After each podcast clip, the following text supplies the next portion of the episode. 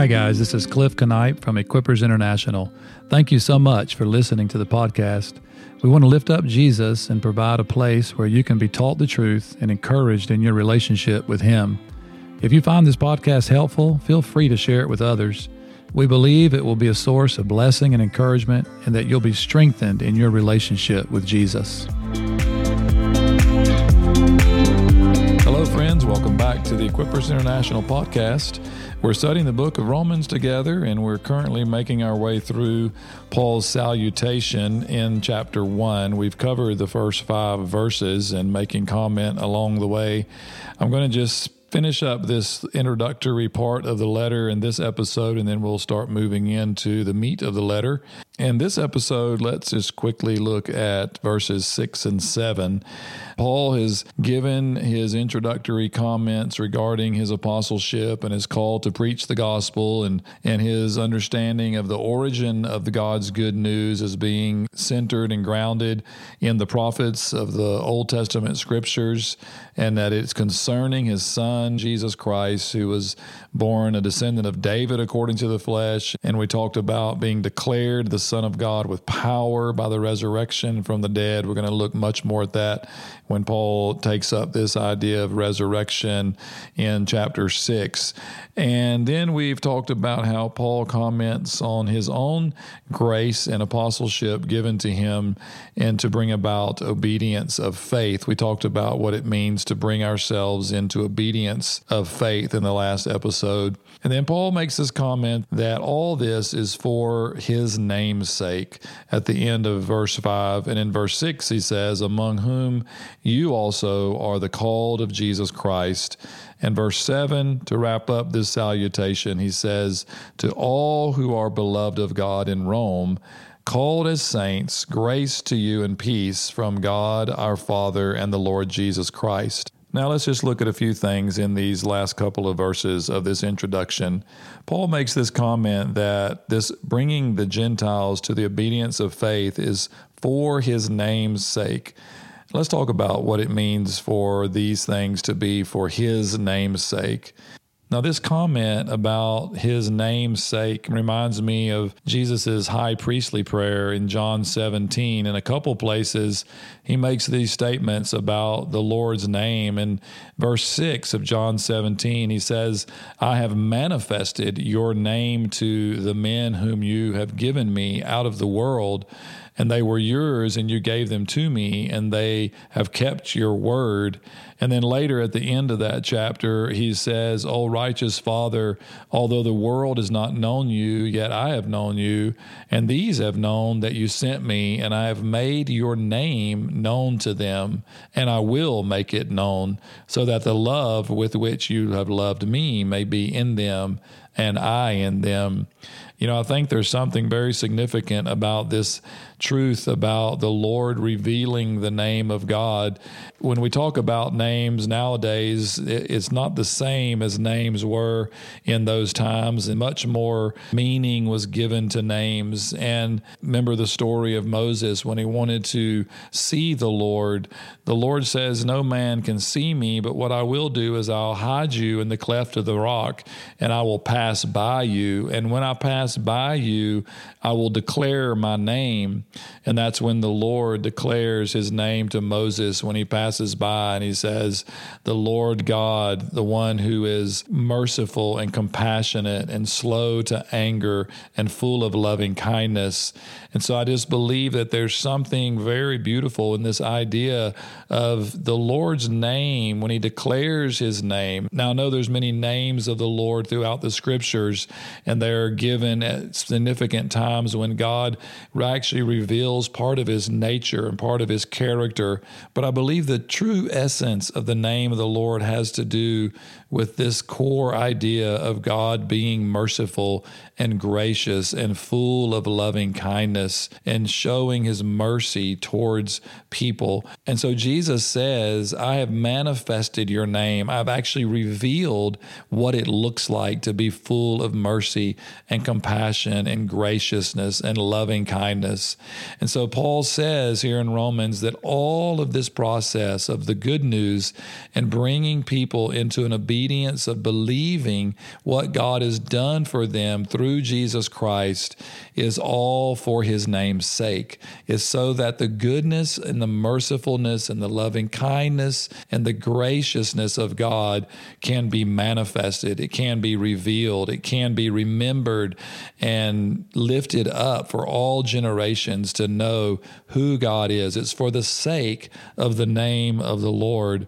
And then he says there in verse 6 among whom you also are the called of Jesus Christ. And I love this idea of being called of the Lord. I love it that the Lord is calling people to himself.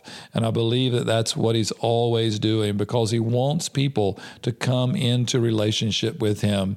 And he calls people and he puts that calling out through the gospel, through the proclamation of the good news of what he has done in Christ Jesus. And it's as though every time we share that good news of God in whatever shape, form, or fashion we do that, it's like we're putting out a calling of the Lord for people, and they can respond to that calling in faith and come into a covenant relationship with God. It's just a beautiful picture of the Lord calling people to himself. And then Paul finally greets his actual audience in verse 7, and he says, To all who are beloved of God in Rome. So he's addressing the letter to all believers in Rome.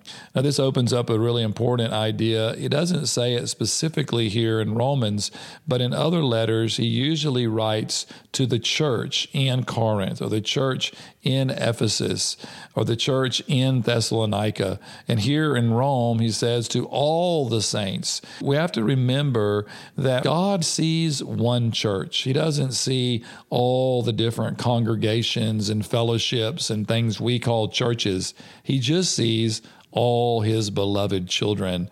And this is a really important revelation for us to keep in mind as we relate and see and understand the church of Jesus Christ. That God doesn't see all the differences, God sees the similarities, and He sees those that are called and those who are beloved and holy, the saints of God, those whom God has chosen, and those who God has made holy out of their relationship with Jesus Christ. That's who God sees as his church.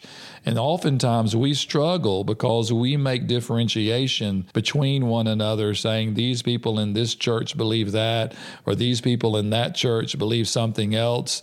But God doesn't see it that way. He only sees one church, and He sees that church as it manifests and makes itself a reality in different places where people gather and congregate under His name and for the purpose of proclaiming his goodness and his gospel. Paul sees the church as one, and we should see the church as one because that's how God sees it. And then Paul gives this, what I call the vintage Paul greeting. He does it in every single letter. He declares to them grace and peace from God the Father and the Lord Jesus Christ. And I love this idea of grace and peace. We're going to look at it in detail in Romans chapter 5. I'll give you a little sneak preview. In Romans chapter 5, Paul says, Therefore, having been justified by faith, we have peace with God through our Lord Jesus Christ, through whom you also have obtained your introduction by faith into this grace in which you stand. So here's what I believe Paul's communicating. And every time he writes a letter to a church, he addresses them. And in every single one of them, Peter does it as well. It's like an apostolic benchmark, if you will, that grace and peace go hand in hand.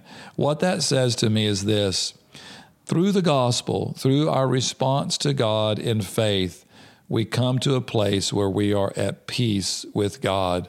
Now, that's a beautiful, comforting thought. Think about you as a child of God are at peace with God, and God is at peace with you. It's a thought that we really need to consider deeply in our hearts that we understand that the point of the gospel was to bring reconciliation between man and God. And when each person responds to God in faith, he experiences peace. He has peace with God and God has peace with him. God is not finding fault. God is not pointing his finger. God is not keeping us in fear. We can sleep easy at night knowing that God is okay with us and that we are in good standing with him. And this is only possible through grace. Without grace, there is no peace because as long as there is works, as long as there is man's effort to try to please God, we can never have peace because there's never enough for us to please Him. This was the whole point of God bringing about a new covenant relationship because the old covenant, the old ways of relating to God based on the fulfillment of works based on the law could bring no man to justification. It could bring no man to righteousness. Therefore, it could bring no person to peace. And so it's through grace that we have peace. Without grace, there is no peace. This is why the gospel is a grace message. Now, we're going to unpack a lot about grace as we go along in the book of Romans, and it's an important topic. And there's been a lot to be said about grace, especially in the church in the last decade, and a lot of misunderstandings about grace. The apostles understood the gospel. The apostles of the New Testament, those that were left to preach the good news of God, after the finished work of Christ. So, this is going to be a big topic of discussion as we make our way through the book of Romans because Paul's going to make it very clear that it's only on the basis of grace and faith that the gospel can have its ultimate impact. Anything other than that is not the gospel. So, this is why our understanding of the gospel is so important and being grounded in grace and understanding that this is God's economy. This is the way God works. He does something for us through Jesus Christ that is an absolute grace gift. It's not something we can earn, and that brings a deep, abiding peace in our hearts. So be blessed, be strong and courageous, and love Jesus more.